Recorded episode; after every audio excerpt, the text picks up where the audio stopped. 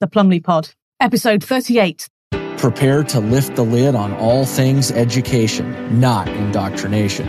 Your voice of reason for home education, the Plumley Pod.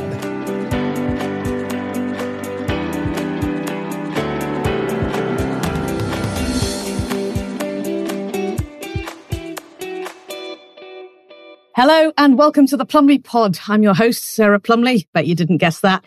But you might not guess who my special guest is this week. I have Mr. Simon Day returning. He is, of course, the co-author of the wonderful The TV Delusion. And we have got some fascinating topics to talk with you about this morning. Simon, how are you?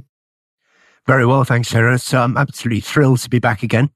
Fourth time. That's a bit of a record, probably is indeed, you're actually right. It's a total record. And interestingly enough, our last podcast was so good. It was getting a bit of grief, a bit of jip online, which is interesting. I'm not really online because I'm censored and banned because obviously I tell the truth. Our last episode, this was um, episode 34, My Beautiful People. If you haven't listened to episode 34 the Plumley Pod, go listen. This is the one that got really properly censored online. And there were some attacks on Facebook, apparently, I've heard rumors of. And you should go listen to it because we talked about some really, really fascinating stuff. Yeah, don't miss it. It's, one that was kind of under listened to and I blame Facebook censorship for that, but I'm very glad. I'm very proud actually. What are we going for today, Simon? Yeah, so so this time I thought we'd talk about medical screening and the all the problems and everything associated with that. And once again, most of the research I'm going to present here comes from Joanna van der Leer, and it's based around the book The Patient Paradox by Margaret McCartney, which I believe you've read as well. I have. In fact, I bought the book for Joe because I read it and it changed my life. It changed my opinions on um, medicine forever. And I thought, oh, Joe has got to read this. So I literally sent her a copy. Yeah. I mean, there's certainly a lot of books which lead one to revelations about how the medical industry works in general. And that this has got to be one of them up there. For me, it's also the Ben Goldacre book, which we discussed last time. But I guess bad science was that bad science. Yeah, exactly right. Yeah. Shall I just read the blurb on the back of this patient paradox before you get rolling, just so people have a general idea of what the hell this book's about and why they should read it? Please do. So this is The Patient Paradox by Margaret McCartney. She is or was a GP in Scotland. So in, if you think, take the United Kingdom, she's a general practitioner. If you're not from the UK, it's like an MD, a medical doctor, right? She's a doctor, real doctor, a medical doctor. And the blurb on the back of her amazing book, which you should definitely read, says, welcome to the world of sexed up medicine, where patients have been turned into customers and clinics and waiting rooms are jammed with healthy people lured in to have their blood pressure taken and cholesterol, smear test, bowel or breast screening done. In the world of sexed up medicine, pharmaceutical companies gloss over research they don't like, and charities often use dubious science and dodgy PR to raise awareness of their disease, leaving a legacy of misinformation in their wake.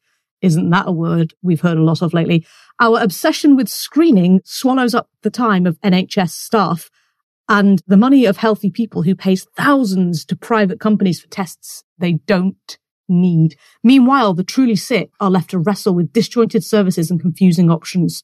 Explaining the truth behind the screening statistics and investigating the evidence behind the hype, Margaret McCartney, an award-winning writer and doctor, argues that this patient paradox, too much testing of well people and not enough care for the sick, worsens health inequalities and drains professionalism, harming both those who need treatment and those who don't.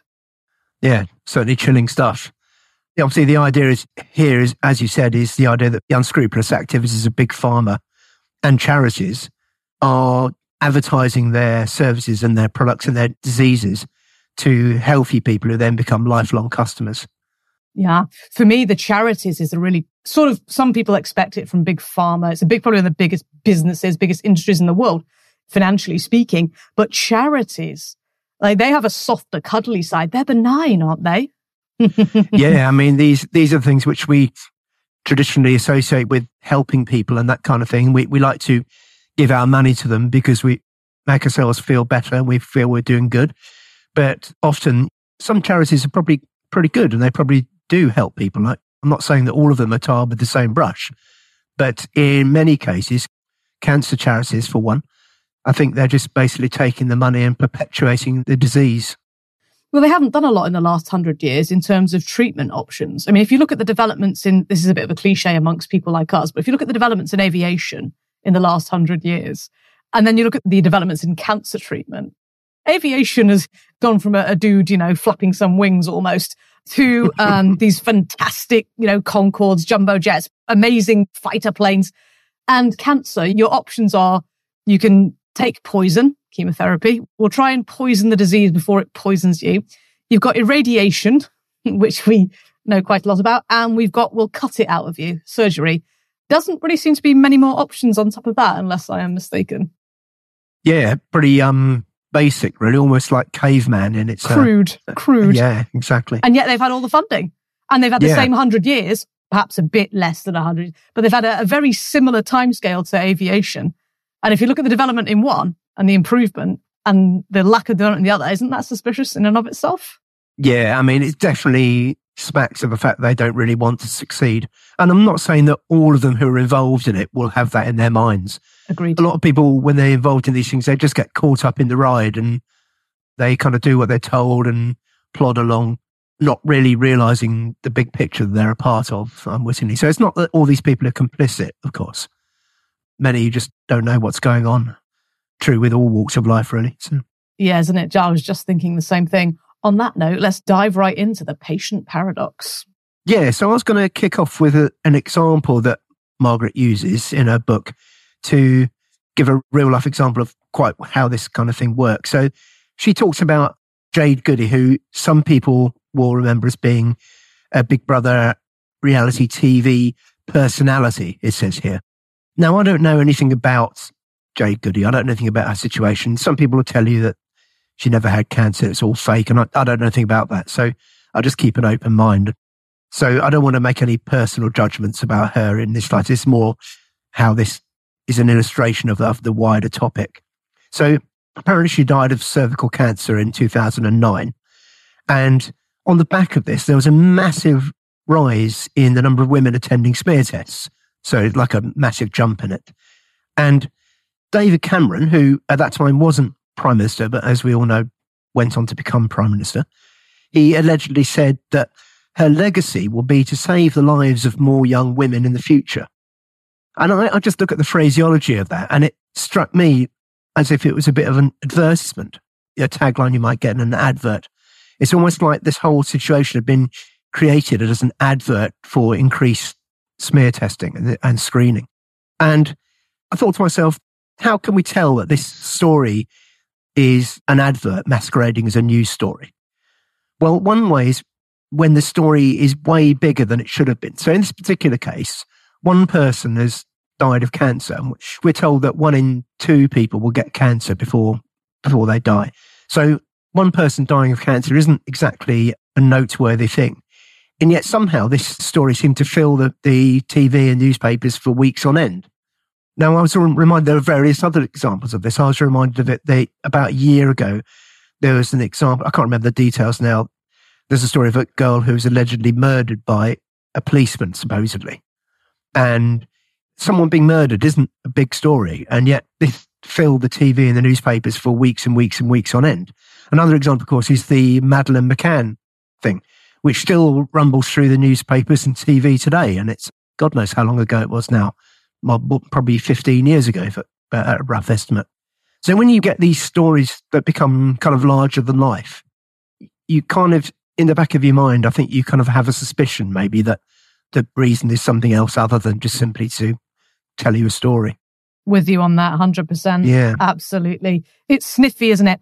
We have to remember that nothing gets into the public domain as in to the masses, unless they want it to, unless the powers that shouldn't be want it to. You don't see things that you shouldn't see, especially if you're in the mainstream areas like BBC Lies 24, Sky News, Fox News, CNN, Cartoon News Network, and MSNBC. I always mix those two up. But anyway, you get the idea that the, what I call the fake news media, if you see it there, it's because you're meant to see it. And that should ring alarm bells straight away, whatever it is, right?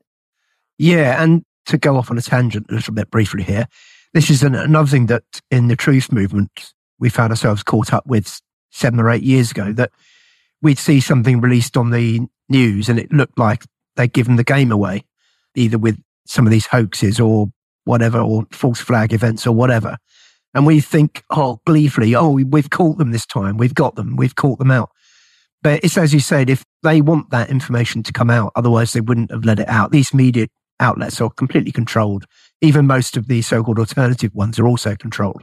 And nothing appears there unless they want you to see it. So, and a great example if you see it and run with jabs. it, yeah, you're part of an agenda. You're, you're making yourself part of the agenda by running with their story. What were you going to say about the COVID jabs? Yeah, thank you. Here we are in February 2023. And as early as April, May 2020, so-called conspiracy theorists, tinfoil hatters or whatever, were bleating about the dangers of the jabs that may or may not be found to help save us from quote unquote the plague. Well, it was all set up and many people have seen COVID for what it is. And, but what they don't realize is the whole of the medical establishment pretty much has been set up this way and has been operating this way all along. This book that we're digging into today, it's not a new book. This is definitely pre-pandemic, pre-scamdemic. 10 years ago. I'm just pulling up the date now because I've got a copy here. Yeah, 2012. So this yep. is 2012. This book was originally written. So this is, we're, we're eight years before the scamdemic here, people. And yet this lady, this doctor is going to talk about many of the same devices that were literally played out on us during what I call the scamdemic, the pandemic years. And we've got to be really switched on to how these people operate because a lot of it's rinse and repeat, isn't it? Yeah, yeah, it certainly is. The same patterns over and over again. And once you see the pattern, you can't unsee it, right? Brilliant. Yeah, exactly. So let's go. I want to go back to focus on a bit of the book and talk a bit about the screening process for the smear test and how it's supposed to work, allegedly. They say that it's based on this so called detection of alleged pre cancer cells. So here's the first. I mean, when I look at that, I, I look for obvious red flags as soon as I can. Now, in this particular case, it's the word pre, isn't it? So you've got their simple prefix, P-R-E. What does it really mean, right? All it means is something that happens before something. So A happens and then later B happens. And yet here they seem to imply that there's a causal link between this. So they're implying that there's a causal link between the pre-cancer cells and cancer. But in fact, this is just indicated by the word pre, which just means it's before it. So to suggest that something that happens before something must be a cause of that second thing.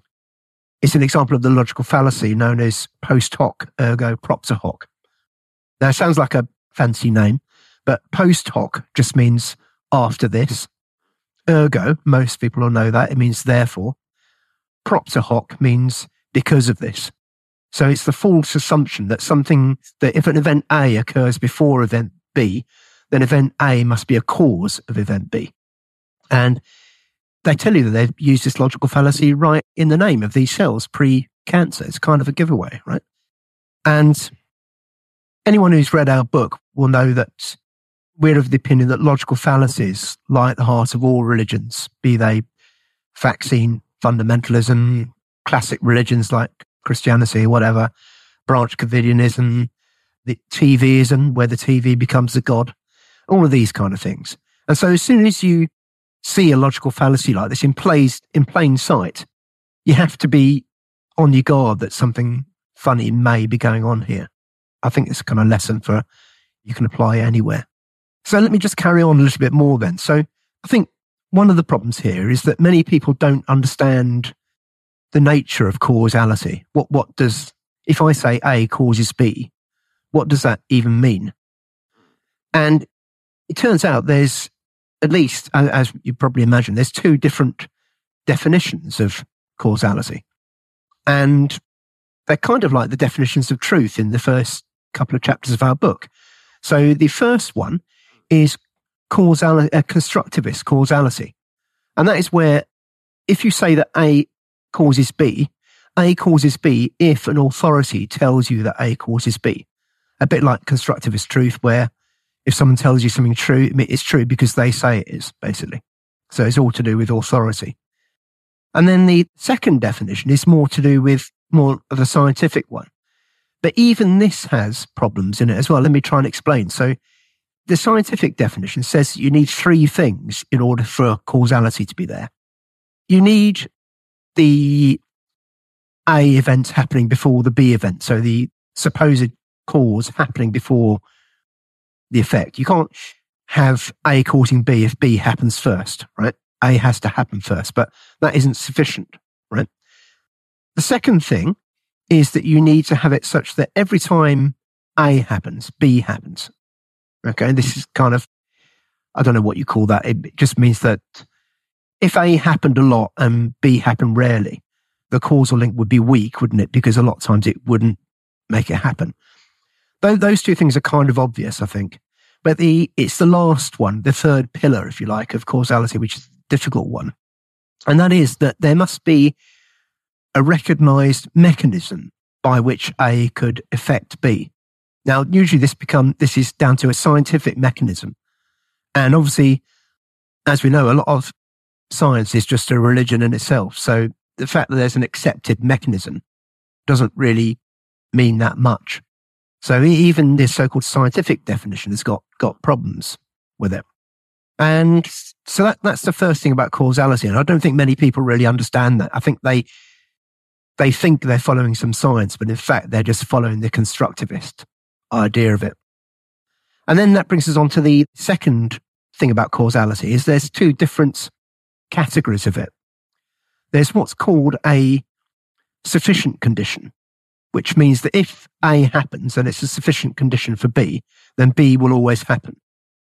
And this is called modus ponens, which has the, it gives you the idea of dependency. And the other category is necessary condition. And what this means is that if A, in order for B to happen, A must have happened first, but other factors must come into play. This is often called modus tollens, which means to, to lift. So going back to these pre-cancer cells, which is why I was going on about all this stuff. First of all, you got the problems with the logical fallacy. And then you've got the problem about is it a sufficient condition or a necessary condition? even if you do accept that eh, there's some kind of causal relationship, is it a sufficient condition or, or a necessary condition? And all these things, of course, are unknown and they freely admit they're unknown as well. So it's not just me saying they're unknown. Their own literature says they're unknown. So the upshot is that there's no evidence at all that the presence of these precancerous cells, allegedly, is either a sufficient condition or a necessary condition for cancer in later life. And most of people who get caught up by the screening process would never actually go on to get cancer. And this smear test isn't the only example of this. Breast screening is similar as well. Many women end up getting a mastectomy following a diagnosis of DCIS, which is, I like to write this one down, ductal carcinoma in situ. And they end up getting this treatment for no reason. And this condition wasn't picked up before the screening process was introduced and is normally completely harmless and doesn't necessarily precede cancer in any way. It should be shocking, but I'm not shocked. I. I'm sure there are people listening to this who are shocked, but obviously I've read the same book and I've read other books as well. And I actually have some direct personal experience. Are you going to dig some more into the smear tests or not? I don't know what's coming next. If you're not, I've got something to say. And if you have, I'll wait. no, yeah, you go ahead. It's just to say that I have a direct personal experience of this, which is why this book, The Patient Paradox by Margaret McCartney, it's the patient paradox, why sexed up medicine is bad for your health, blew my mind. Basically about seven or eight years ago, I think it was about eight years ago, I had a positive smear test, but it was a, they were making out that it was like a severely positive test. And hmm, I was a bit perplexed because I didn't see, like I didn't feel poorly. I was an extremely fit, per- and I'm talking like international assistant referee for football fit. I'm not just talking, you know, casual gym enthusiast. I was seriously fit and I felt healthy. I looked healthy. I was healthy. So I didn't understand why not only did I have a positive test, but they were desperate to get me to go to hospital for some biopsies, right? Now I hadn't really had any experience of hospitals apart from injuries. you know, I'm a sportswoman, so I'd, you know, bumps and bruises and a bit of scar tissue and soft tissue damage and x-rays for this and x-rays for that over the years for things where you get like hit by a cricket ball or hit by a hockey stick, obvious things. So I didn't really have much experience of any other kind of illness or hospital stay for any reason. So hmm, I wasn't terribly happy about it. So I started to research a little bit about smear tests and, and cervical cancer on the internet, although I wasn't coming at it from the point of view of somebody who was awake or awakening or from a, like a truth perspective. I was just not really sure what even some of the things in these letters even meant. Anyway, I got serious letters stuffed through my letterbox because I hadn't responded in time and that I had to come to hospital for these biopsies and yada. Eventually, the fear mongering got me to go for these tests. So I went to the consultant gynecologist at Macclesfield Hospital in the Northwest in the United Kingdom, Macclesfield Hospital, the consultant gynecologist there.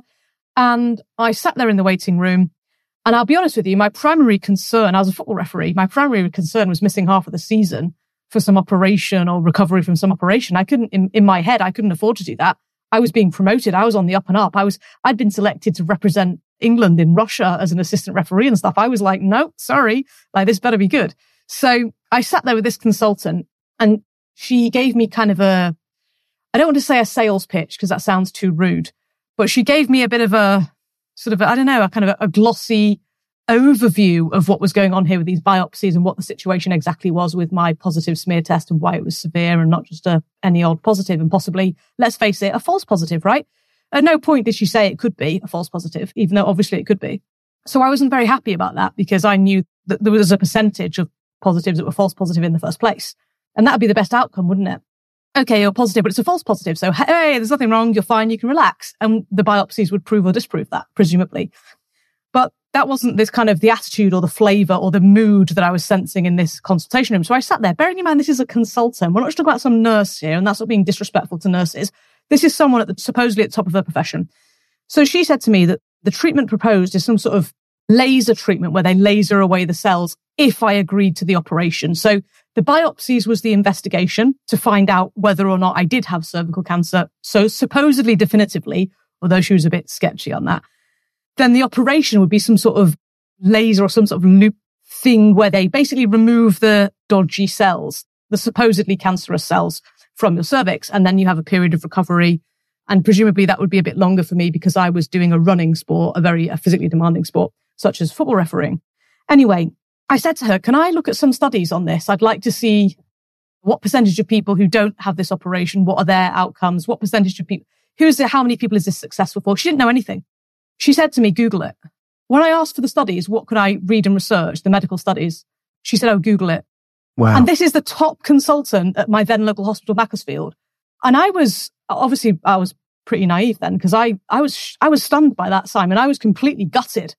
Yeah. I just couldn't believe that somebody who's at the top, a consultant, I mean, I'm a maths teacher, right? So she's way higher up than me as a consultant gynecologist and she's telling me to Google it. Something that she does every, she does these operations and the biopsies nearly every single day or probably five days a week because she's a consultant. I bet she doesn't work weekends, right? But, but yeah. she's doing this stuff every day. She can't name me one study. She can't name me one study about the efficacy or otherwise of this treatment and of this operation yeah. that she's proposing. And I was, I felt sick because obviously I was into 9-11, 7-7 and false flag terror and I'm learning all this stuff. But I didn't expect medicine. I didn't expect my local doctor, my local hospital to be in on, to be in on their own thing as well. I really was shocked. Anyway, I had these biopsies and I said to her, she sort of, she said to me, you're better off having the operation than not having it. And I'm like, what? We don't even know if I have cancer yet. This is what the biopsies are for. Anyway, I, she sort of bullied me in a way into agreeing to have the operation then and there. Anyway, I got really lucky because when she looked, the cells were too close to the bowel wall. So she was unable to perform the procedure because there was a massive risk of causing damage to the bowel. So just by pure luck of the position of these allegedly dodgy cells, she couldn't do that operation. And thank goodness, because wow. the biopsies on that day, she took six biopsies from my cervix and I'm quite a tough girl. I've played elite sport. I dabbled with entry into the military. I'm no mardas. Let's just put it like that. And it hurt. And not only did it hurt, they said I could go back to work that afternoon. I was in bed for seven days oh after God. these biopsies. I was in bed bleeding and feeling really unwell. I had to cancel a football match that I was supposed to be refereeing. And I rarely did that. No, anyone who wants to be successful in football re- refereeing does not cry off from matches, believe me. And I was mm. gutted. They lied to me. They told me I'd be fine that day. And I'm not being funny. I'm not kind of a marred girl. I'm not a girl that's not used to physical pain. Like I know that very, very well. Any elite sportsman knows that. A sportsman as well, of course. But I was really angry that their leaflets and their literature were lies. They were making out, obviously, best case scenario, you can go back to work that day. Yeah, maybe if you sit at a desk, but I tell you what, I wasn't even fit to sit at a desk for at least three to five days. So Wow, I was, I was, awful. I was fuming. Anyway, Yeah. when the results of the biopsies came back, and they'd been reviewed not just by my consultant, but by a secondary consultant as well, a second person, whatever, who was qualified. They said, your cells are not cancerous. So despite my smear test coming back, not just positive, but like warning, warning, alarm, alarm, you've got to come in, have an operation, come in, have the biopsies. They came back completely clear, all six biopsies, all six completely clear. And then they said, here's the punchline. We recommend you have the operation anyway. wow. Yeah, that's for real. And this is the thing. I mean, I mean, I don't believe the test works. I don't know what these tests are, but I don't believe they work. I don't think the, I don't necessarily believe the biopsy works either. So, you know, you got two things which are doubtful as to their value and they're recommending you have a surgical procedure as, as on the back of these. You know, it's kind of crazy and there's nothing wrong with you, right? after the biopsies, they said I could go back to work that afternoon and I was ill in bed for seven days, had to cancel a refereeing fixture, which doesn't happen. Yeah. Yeah. Not only that, imagine how long I'd be ill after the operation. I think they said three weeks. So imagine how much longer that would be based on half a day to a week. So three weeks to what? Three months? It's completely outrageous. Yeah. Also, I sort of said to Tim, I said, well, hang on a minute. Why would I have an operation if I don't have cancer? yeah. why are they trying to persuade me to have invasive surgery when they admit there's no cancer? Like, what's Yeah. going They've even here? admitted it. They've even Yeah. admitted that it's fake. the- yeah. so that's when I started to read more about medicine. Yeah. I ditched the false flag terror books. I'm like, yeah, basically it's all fake. Fine. And I, that's when I started looking into medicine. and thank goodness I did because look at what the next one that came along was medicine. Well, so-called Yeah. medicine, wasn't it? Well, this is the thing, you know, everyone says, oh, when did you wake up? What made you wake up and all this kind of thing. But waking up is not an event. It's an ongoing process and it probably will go on our entire lives, I suspect. And at each stage, we, we find ourselves shocked to see what new avenues of life the, these falsities have crept their way into. For me, it was science because I've always been a scientist since I was a kid. So to find out that much of science was just a made up religion kind of really shocked me to the core, you know? And, you know, it's one thing to investigate some false flag terror thing, but science is supposed to form the bedrock of our society. And here it is tarnished just like everything else for the most, not all of it. I mean, some science is genuine, right? But a lot of it isn't. I, I'm with you on the process. Yeah. You're yeah, right. When did you wake up? I'm awake. No, you're not awake. You're awakening because I knew a Yeah, load yeah. of stuff, but I didn't know about this. I went for those biopsies. I should never have gone. I should never even have gone for the smear test, but I went for the smear test. I went for the biopsies because I still had a level of trust in something I should absolutely not have trusted, not have believed in because it's not ba- literally the lead consultant couldn't name a single study based on the operations and the biopsies that she performs almost every single day. And I should just add Yeah. here that eight years on, so it's eight years since I was flagged as a potential cancer patient. Warning, warning, all these red letters from the hospital. You must go for these Yeah. biopsies. You have cancer. Da, da, all this garbage. I'm not dead because you can hear me. I'm still here. I am fit and well. I have had no medical, since I stopped going for tests, I've had no problems. Now, I'm not telling Yeah. anybody, I'm not telling anybody what to do. I'm just saying what I have done. Since I stopped going for tests and getting red letters from the hospital saying I'm dying through the door, I have a calmer life. I have a happier life and I am fit and well. And it's been eight years. So I guess if I really did have cancer, I'd be dead by now. So, Yeah. well, have that for an A-B test, huh? Well, I've got a similar story to tell a little bit later. Obviously, not to do with smear tests, but of a similar nature. Um, but let me just carry on back to this idea of these precancerous cells because I just want to add something. So, we've talked about these pre these alleged precancerous cells, and we've talked about the problems with causality surrounding that notion. And of course, it brings me on uh, to see that this same pattern is applied elsewhere, isn't it? So, if you think of, say, a virus, okay, they, they claim they find a virus in you by looking at something under an electron microscope and looking at a dot and claiming it's a virus. But these, there's no reason to suspect that these actually cause illness at all. And in fact, they freely admit that they find these dots in healthy people and in sick people, which proves that they can't be the cause, or they can't be a sufficient cause of the illness, right? At the very best, it'd have to be a necessary cause. But I don't think you can even, given that they're present in everyone, I don't think you can even demonstrate that because you'd need to find an example of someone who didn't have them and analyze that person. If everyone's got them, you can't. So I don't know. There's big problems. And I just want to go back to the, just to change the subject slightly again and go back to the book, if I may, because there was a quote from the book that caught my eye. It was about the breast cancer, the DCIS thing, which we'll remember is this ductal carcinoma in situ, which is basically cancer of the milk ducts in breasts. And anyway, the Margaret McCartney guides us to the case of a lady called Jane Flanders, who is diagnosed with this DCIS. And I, am going to quote from the book now, or no, well, paraphrase a little bit. The consequence of this diagnosis, that, that of the DCIS, has been two wide incisions, one partial mutilation, one reconstruction, five weeks of radiotherapy, and a year off work. I expect have been classified as a screening success. Yet everything about my experience tells me the opposite. Screening has caused me considerable and lasting harm. And that's the thing, you know, you end up with these procedures on the basis of nothing, basically. And, you know, it, it's causing people harm. And that's the physical cost, but also there's the psychological yeah. cost, which Margaret McCartney does touch on in frequent places. And I, I experienced myself having all those red letters coming through the door, basically saying you're dying of cancer, you better get to hospital today or you're going to die. I mean, people might laugh now, especially if they're sort of awake to Big Pharma, but I wasn't fully awake because I was partially awake to Big Pharma at the time, but I wasn't fully, and they're scary. And that stress yeah. and the anxiety about reading about all the stuff that's going to happen to you or might happen to you, that's not good.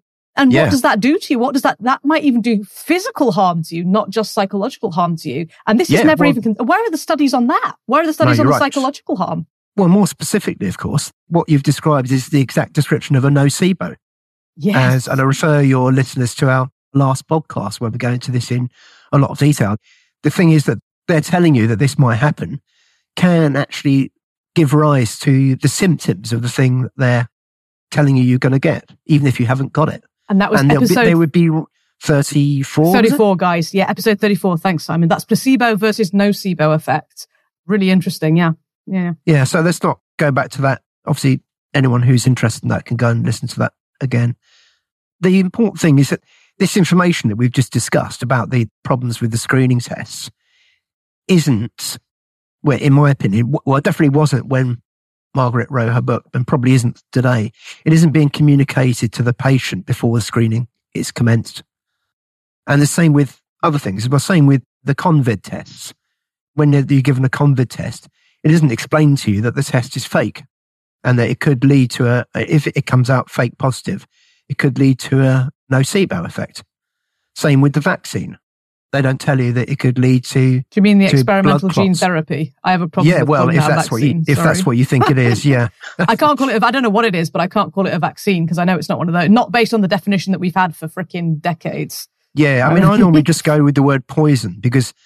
Oh, with you, poison. The, the, the idea of it being a gene therapy is just their narrative, and there's Agreed. no reason why their narrative. That's the that, grassy knoll, isn't it? Yeah, exactly. That's the grassy knoll.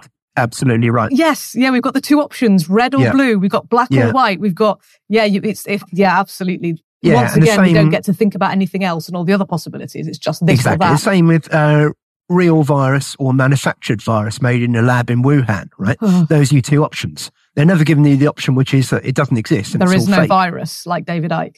There is no virus. You're right. This is a classic grassy knoll. Just as I'm glad you picked up on that. I hadn't thought of that. a lot of people, when they they think about these screening things. A lot of people say something along the lines of, if we can just save one person, then it would all have been worth it. But this is a, this is not an aspect of thought. This is a propaganda tagline. And people recite this propaganda tagline pretending that they've thought about the matter for themselves. But of course, if you look at the big picture, it's easy to see the fallacy behind this. What happens if saving that one person causes 10 other people to die who would otherwise have been completely healthy. Is it still worth it then? Killing, ma- killing 10 maimed. to save one? Maybe, yeah. maybe it maims them. Maybe it stops yep. a dancer from being able to, ever able to dance again. Maybe puts 20 people in a wheelchair. So they have a very, very poor quality of life. Yeah. I love that you've brought that up that if it even saves one life, it's worth it. It's dogma. That's just like 1984's I must work harder. Yeah, exactly. Yeah. I must vote harder. I must work you're bleating the line of the propagandists. The line. Yeah, exactly right. You've never yeah. thought about it at all. You've never given even five minutes thought to it. Yeah. So it's this idea of informed consent, isn't it? You can only consent to a certain procedure or, or elect to take a certain action if you're given the full information about that course of action. If you're only given half of it or a quarter of it, then there's no way you can have informed consent because you haven't been informed. What, like not knowing the contents of the vial they're going to jab in your arm or your exactly, ass? Exactly. Yeah. what? Yeah. it's blank, intentionally blank. Yeah, but what's in it? Oh well, no one knows. Oh well, no informed consent. What? what? And this is why when Convid came along, I don't because this idea of, of people not being given the full information was already commonplace in the medical profession. I think when Convid came along and doctors weren't giving informed consent about how Convid is just the flu or a cold and how the vaccine is dangerous, they were comfortable with not giving out that information because not giving out information had been standard practice for them for many, many years. In fact, it's been, I think it's been going on since the 70s and maybe before then. So I've got another quote from the book here. Even in the 1970s, the head of so-called epidemiology, which is the alleged study of the spread of disease, a guy called Archie Cole Crane, probably spelled his, probably pronounced his name wrong. He said that never has there been less appeal to evidence and more to opinion than when the cervical screening procedure was discussed. And this is in the early 70s, like nearly 50 odd years ago. This has been going on for now. You know, still many people haven't woken up to the enormity of what's going on here. And I, I think what happens is that screening tests have conditioned people to think very differently about disease they now believe that they could have a serious disease lurking in their body and yet have no symptoms at all. And this has led to the false idea of the asymptomatic carrier, which is one of the cornerstones, of course, of the branch Covidian religious movement. Isn't um, it just? Isn't so it just? Another, got, exactly. I've got another quote from the book here. We've become accustomed to equating cancer with a death sentence. We think of cancer and the need for surgery, chemotherapy, and the need for writing of a will, i expecting death. The irony is that it's often the chemo that causes death. These are my words now. The irony is it's often the chemo that causes death, not the cancer. 95% of people who have chemo die within five years and they die not of the cancer, but of the chemo. And this fact comes from the BMJ, the British Medical Journal. So they even admit it themselves that this has a very low that has rate. just happened to my best friend's sister-in-law. My best friend's sister-in-law, so the wife of my best mate's brother, has just died, and he started having chemo about eighteen months, two years ago. So she's one of those ninety-five percent statistics right now. It's funny, just as you were saying that, I wrote down how many people ever get to die of cancer, not with cancer, but of cancer, because most people who supposedly have cancer die of the treatment but it's not classed as dying of the treatment for cancer. It's classed as dying of cancer, but it's not the case. How many people actually get to die of cancer? And they won't let us A-B test it because apparently it's unethical. Well, I tell you what, I volunteer. In fact, I did, didn't I? Yeah. I did. I didn't take the treatment and I'm still alive, live and kicking and not sick. Um, yeah. just one example, but I really genuinely wonder. I don't mean that in a nasty way. I want to know how many people ever actually die of cancer rather than cancer treatment. Yeah, and it reminds me of the statistic about people dying with COVID as opposed to of COVID. So you fall off a ladder, you go for it, you have a PCR test and you've got a snuffle, therefore you've got COVID and you're dead because you fell off the ladder. Some guy in the States got shot and it went down as COVID. He actually died of gunshot wounds, but because there was COVID on the death certificate, it was classed as COVID-19 death. That was real. Yeah. That was actually Incredible. real. Yeah. But beyond bonkers. And just want to go back to that statement you made about the people who bleat, if it saves even one life, it was worth it for all of us going through the tests and the biopsies and the pain and the missed days of work and the stress and the anxiety. Well, hang on a second. How many would people would stick by that if they knew beforehand that they were going to be the one who dies of it? Let's say exactly. this is a minority report kind of the movie minority report kind of situation where we have foreknowledge of exactly what is going to happen. If I knew I was the one that was going to die and it was going to save these hundred people's lives, know, obviously I want to be the hero and say, yes, I would do it. I would sacrifice my life for these others. In reality, God, no, I wouldn't stuff them. Absolutely not. Bugger them. or any of Because you're not an. American movie, right? exactly. but it's kind of, you know, straight to the heart of the matter that, oh, if it saves even one life, that's generic. That's typical communism, is it? That's out there. That's Marxism. It's communist. It's, oh, if it say, what about your life? Let's talk on an individual level. If you knew that one in 800 people were going to die of the COVID 1984 shot, would you still take it? What about if we knew one in 300 were going to die? What about if it was one in 30? And what Mm. about if we knew it was going to be you? Would that change your attitude? Yeah. What I don't understand is why do these people never think on a personal, real world level? Why are they always thinking about, oh, I am doing this for everyone else. I'm saving the world. I'm, is it just virtue signaling or is there Well, something the- more the- going on? Well, the simple answer, of course, is that they're not thinking at all. That uh, Mm. that thought has come to them from the TV, and they've interpreted it as if it was their own thought. But it isn't a thought of theirs at all. It's just something which has been programmed into them. So that the answer, simple answer, is that they're not. The reason why they're not thinking is because they're not thinking. Kind of. The best answer is read the TV delusion. Li- li- Yeah. Literally, you've just sold your book. Brilliant. Because that's exactly what it is. They're not thinking. They're repeating what the television told them to think. Actually, Exactly. what the Yeah. television told them they're thinking because it's not thinking at all, right? Yeah. Let's go back for another couple of quotes from the book then.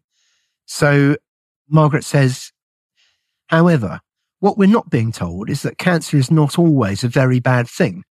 Many, not all, of the bad effects are, in my opinion, nocebo based. This is me speaking now, are actually nocebo based. Obviously, there are some cancers which are bad, right? But a lot of them, I think the, the negative effects people get are to do with the nocebo. Margaret says, cancer can coexist with a person, not causing any symptoms, not causing any trouble, and often only being discovered after the death of the person concerned. So, my opinion, the idea of cancer has been weaponized. It's being used as an instrument of fear. And of course, using what we should remind ourselves of is that using fear as a tool for achieving a political end is the definition of terrorism. And that's kind of what we're up against here. So that going back to Margaret's words again now. So Margaret says that the biggest influences on health are poverty, diet, stress, and overwork. From my point of view, I'd also add how many poisons from big pharma you've ingested as a, an extra thing in that. And Margaret says the, these factors that she lists are often overlooked in favor of performing the screening program. And the victims get constant letters, texts, phone calls, trying to get people to engage in screening and take untested, unsolicited medication like the COVID vaccine. And this creates a stream of false customers. And no more have we had this than in the past few months. I don't know how many calls and texts you get, but I, I had absolutely loads, letters, everything. And I even had to threaten them with the Computer Misuse, their Data Protection Act, rather, to try and get them to stop. And I managed to get rid of some of it, but they still carried on. Da- oh, data protection. It's not for you, Simon. Data protection is Yeah. for them. It's so they can share your data. They, what they did with the Data Protection Act was create loopholes so they can share whatever the hell they want to share. When I say they, I'm talking pretty much government organizations, institutions, and their third parties that they agree to outsource their work to. So it was nothing to do with protecting our data. It's to protect theirs. It's not to protect ours. So I've got just a couple of stories about the slippery slope presented to us by Big Pharma.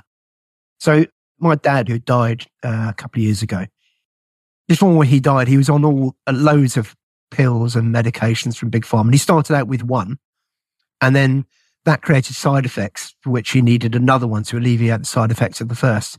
And he ended up with a rack of pills, about 10 bottles long, which were dutifully administered to him by my mother every morning.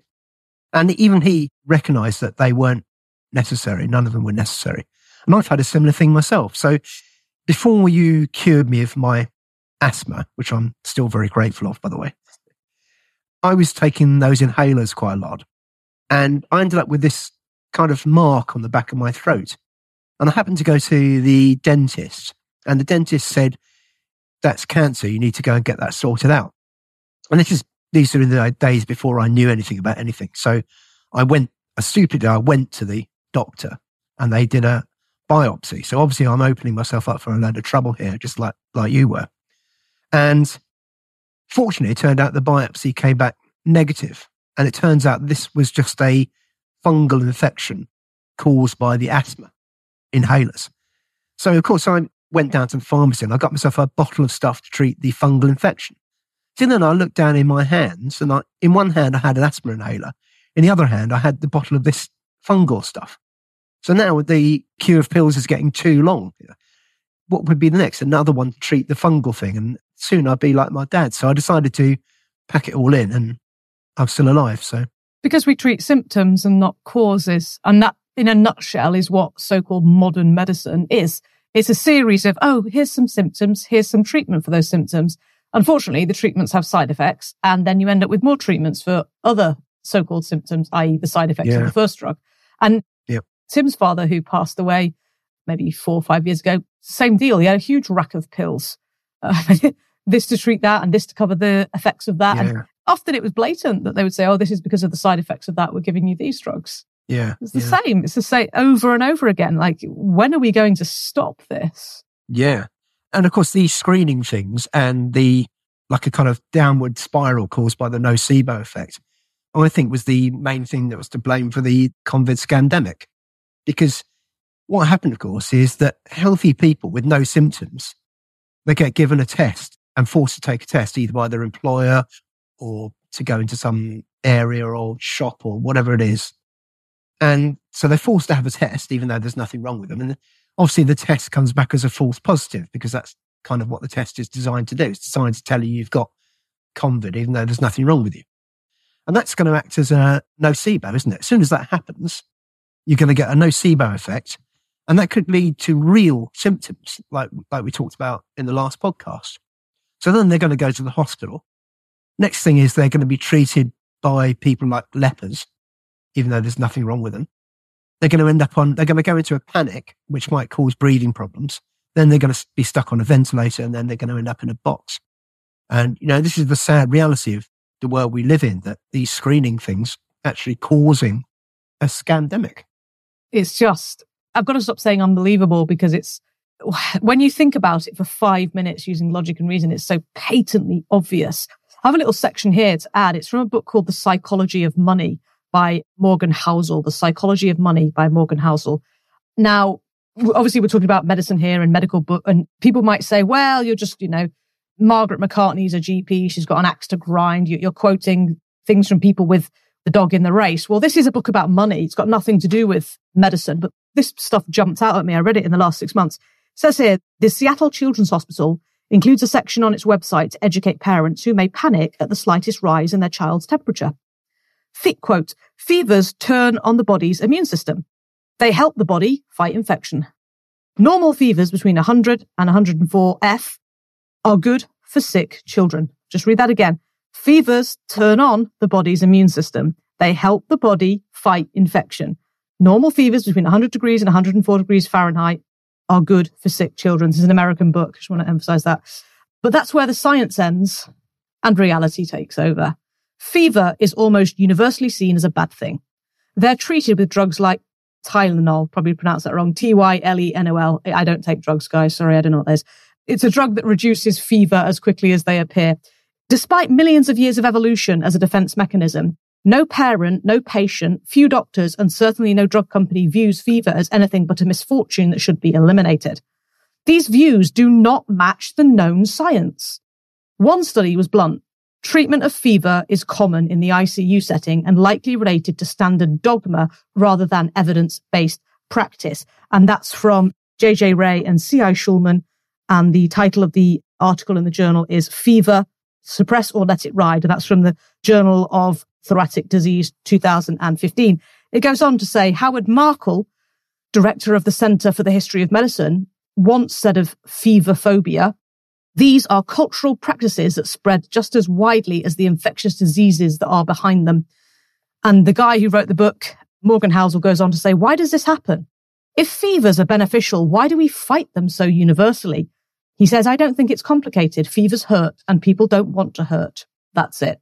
A doctor's goal is not just to cure disease. It's to cure disease within the confines of what's reasonable and tolerable to the patient.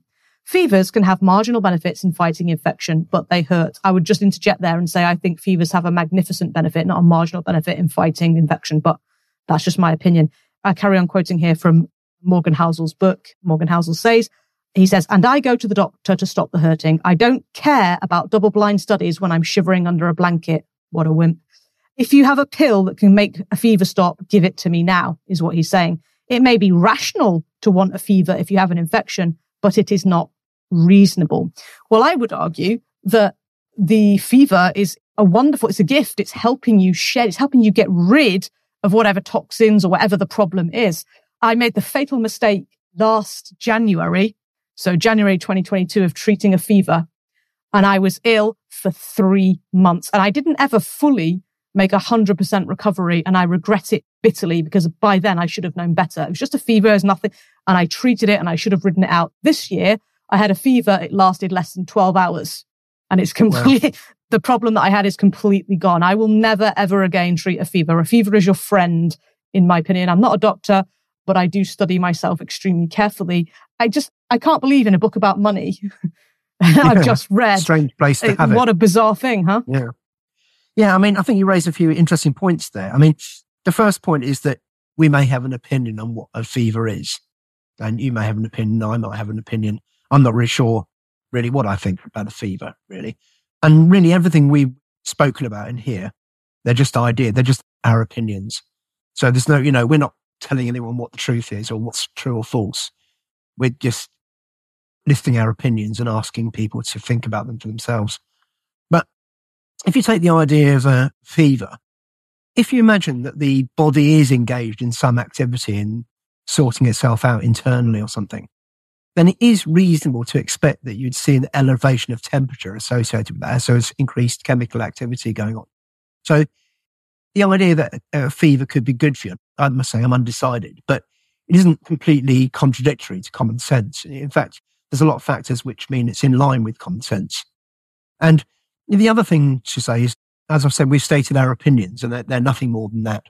But what people need to realize is the official line from Big Pharma and the medical profession, those are nothing but opinions either. Yeah. So it's a tendency for us to think that authority provides us with an answer. And they're bought and paid for opinions. They're bought and paid for as well, aren't they? Absolutely. We're not. Yeah. yeah. So I, I, was thinking about the whole testing with the COVID thing. And I was thinking that I think the people who are testing divide broadly into five groups. And you may better think of small, Sarah. The first one was those who are living in fear. And obviously, it's nice to blame someone for their own fear, but I don't think in every case the fear is their own fault. I think it's been fueled and fanned by all the stuff we've talked about. So I think they're kind of victims to some extent. So I don't want to be too negative about fearful people who keep getting tested because, you know, that they've suffered through the same psychological trauma as everyone else. The, the next category is people with Munchausen's. So these are people who they want to pretend they've got something wrong with them because that's kind of what they do. Or Munchausen's by proxy, of course, when they get their kid tested and they want to pre- pretend there's something wrong with the kid, even though they probably know there isn't. The third group are those who are incentivized by a paid day off work or a day off school. I think that probably counted for a lot of people. And then moving on, virtue signals. Uh, sorry, virtue signalers, I should have said. And these people are attention seekers, and attention seeking is an inadequacy based psychological disorder. So th- these are people who've got a psychological disorder, even though it's a mild one. And then last of all, there are people who have no meaning in their lives or no structure to their time.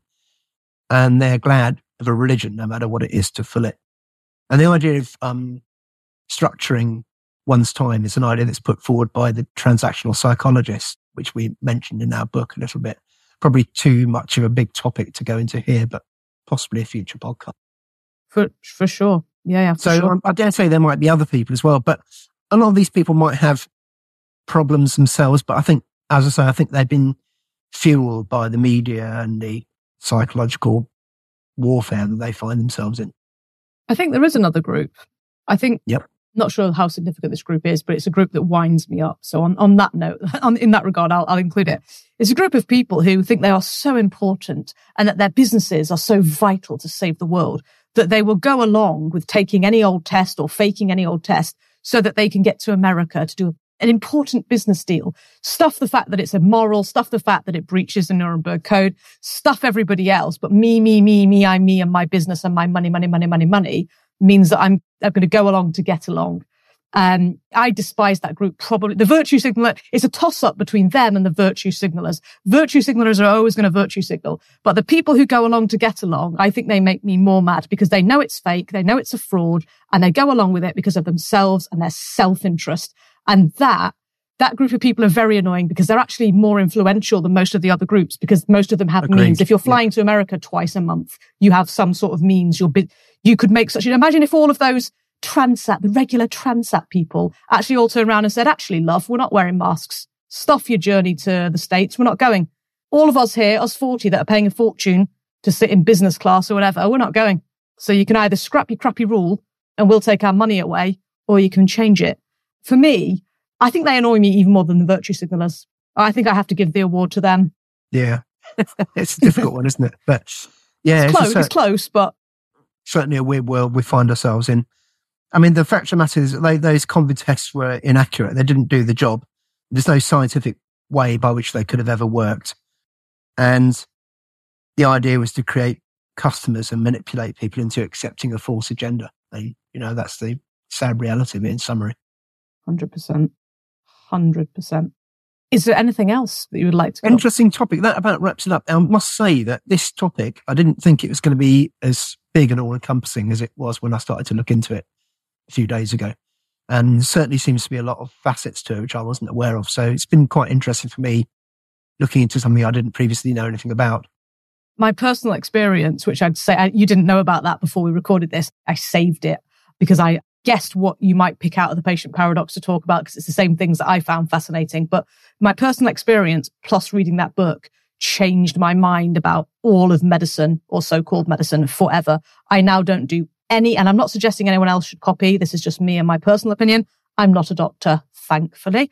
I don't take part in any so-called preventative medicine. I do not take part in any screenings and won't be doing ever again. I've read a lot more books since. And the more I read, the more I think, oh, thank goodness that happened to me. And thank goodness I decided to research it. I'm grateful now because I could have been in some serious trouble. Maybe I'd have been one of those quote unquote awake truthers who went and got the jab had I not been through this sort of awakening to big pharma. Yeah. I'm actually genuinely grateful. I think you coined, well, you perhaps didn't coin the phrase, but I first heard the phrase pharma. We are entering the era of pharma fascism from yourself. Yeah. And that's stuck with me for all that time, several years now, maybe three, three years ago, I think I heard that from you. It was right at the start of the scamdemic in March 2020. And yeah, you said the age of pharma fascism is upon us. And I am so grateful that my previous experiences plus the background reading I'd done had helped sort of pre inform me, kind of give me a baseline to judge what was going on around me at the time yeah, of, of that's a good point. I mean, on a positive note, a lot of people say, and I think I agree with this to a large extent, is that the events of the past two or three years have done an awful lot to wake people up. And many, many, I mean, people like you and me were awake before to some extent, probably more so now, as we've already discussed. But for many people, this was their big awakening. And obviously, we've been through a lot with like forced imprisonment, lockdowns, threatened with fake drugs and whatever. But then again, we've also learned quite a lot. And the question is, would you, if you could wind back that three years and take away all that aggro, but also take away what you've learned, would you do that? I, I think probably not myself. I've never but- it in a million years. I've learned so much. I've met the best people in the world, and I really mean that. And I'm sure there'll be more of those to come as well as time goes by. I definitely wouldn't trade it. It's been horrible. I felt like I lost everything, but then I gained so much in the aftermath of COVID 1984. And I'm really grateful that the lessons, some of the lessons were really hard and really difficult. And I mean that, but my God, it was worth it. I'm grateful for what's happened. I call COVID 1984 the people who are sort of newly awakening. I call it their 9 11. That's Yeah. their 9 11 moment because that's kind of the first major thing that really kicked me off thinking that things were seriously not the way we were being told they were. Right, So yeah. yeah. I view this as like a, interestingly though, some of those people who've just woken up to COVID, they seem to have fallen right down to the bottom of the rabbit hole really quickly. Like for me, I was much slower. I was going into different areas. Things were happening more slowly, but the people who've woken up recently are like, they're down to adrenochrome and all sorts that they have fallen like straight in and they're into all of it. Is that your experience or have you seen something yeah, different? a lot of people seem to have taken a very deep dive very quickly. And one of the problems with that is that you end up believing lots of false narratives, which I think are sown into the truth community, false ideas sown into the truth community in order to di- distract us from the truth. And sadly, a lot of those people who've had that rude awakening have fallen for a lot of those things. And I, I think it's a little bit sad. I think a lot of people need to kind of take a step back and try and give themselves time to think because yes. there's all manner of things on Facebook and social media, and not all of them are produced by truthers. A lot of them are produced basically by the security services, and they're there to, to flummox people into going down the wrong path. I think it's a kind of lesson for us all, really, because I've been fooled by some of them in the past as well. So I'm not trying to claim I'm squeaky clean and immune to them or anything. We all have, right? For sure, yeah. But and the other thing I'd like to say is that real knowledge, real spiritual knowledge and awareness doesn't come without pain. If you're learning knowledge and it's painless, then what that means that's just book knowledge. It's not real knowledge that is in the kind of kernel of your being. It's just book knowledge that you're repeating. I teach this in a much crueler and more simplistic fashion. I say, if you do not know your times tables perfectly to mastery speeds, then you're not working hard enough. You don't know anything. I'm not interested in teaching you. No, I'm joking. Yeah, I'm really strict on it. I say, look, if it's not hurting, it's not working. If the bar ain't bending, you're just pretending, as they say in the gym when they're deadlifting. If the bar ain't bending, you're just pretending. No, you've got to work. You've got to work hard. You've got to be rigorous. You have to use drill. You have to be disciplined. You have to work hard. And that's true of everything. So if you're just sat there watching so-called truther documentaries, it's probably not really hard enough work. If you haven't read some boring yeah. government documents yourself, I'm not saying all of them, that's not possible.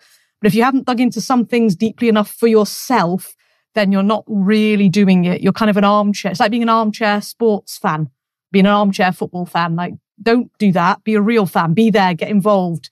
Go search things and seek yeah. things out for yourself, yeah. right? When, when I first got into this, so it must be like more than 10 years ago now. I used to get really irritated. You'd see a YouTube thing or read a book, a truth, book or whatever, and it would just be a load of questions and no answers. And I'd be livid. I'd think, why the hell can't they just tell me the answer? And really not. I've read this whole book and not a single answer has come out of it. It's just a load of questions, more questions than I had to start with. But then you know, it took me a long time to realize that if you just tell the answers, well, first of all, the person hasn't put the effort in. Secondly, you might not actually know the answer, right? But all you know is that the main, the mainstream narrative is wrong. You don't necessarily know what the truth is. And the questioning is the, is the big part of it. And that would be destroyed if someone just told you what their answers were, even if those answers happen to be true, which they probably won't be. So what we're saying is they knew more than we did when we read the book. yeah, yeah. We have to hold space in our minds, don't we, that people are further on than we are in our journey. There are people who are behind and there are people who are ahead. And those people who seem to be ahead might not necessarily be and vice versa, but it's everyone's on their own journey and it's do your own homework, isn't it? Really, I think. Yeah. And that's why I like our podcast because we're not telling anyone what to think. We're just inviting people to think. And I think that's the best thing we can do, really. The best service we can do to others is to invite them to think. Yeah. Read, read, read, encourage them to read and think as much as you can. Yeah, for sure. Thank yeah. you, Simon. Thank you very, very much indeed for joining me once again. And that's Simon Day, the co-author of The TV Delusion, a marvelous book, The TV Delusion. And for those of you who are interested in my mathematics, uh, I was going to say mathematics genius. It sounds very arrogant. I am not a mathematics genius, but I am genius at how to teach mathematics to students. So if you want to come learn that, I will be available on Saturday, the 11th of February, Saturday, the 11th of Feb, half past nine till four and I am teaching mathematics education. So what I'm going to do, I might improve your maths a bit, but what I'm going to do is improve how you help your son and daughter to become competent and confident in mathematics. It's a full day workshop, Saturday, the 11th of Feb, 9.30 till 4. And the last one went down a bomb. So I really, really hope to see you guys there. Simon, thank you very much. Thank you again to Joanna van der Leer for allowing us to crib off her research and um, Is there anything else that you'd like to add before leaving us or how we can get a copy of your book, anything like that? That same way as before, really. You can either go to Amazon if you want, or you can mail Joanna and she'll send you a copy. One the, the link so that will be in the description. I, I will add Joanna's email address for those who want to not give their money to evil Amazon. Yeah. I'd just like to say thanks once again for having me on, Sarah. It's been an absolute blast, this one. I think it went really well. And looking forward to the next one. Same here. Take back your individual sovereignty and that of your family. Visit sarahplumley.substack.com and subscribe for free to stay up to speed with all things education, not indoctrination.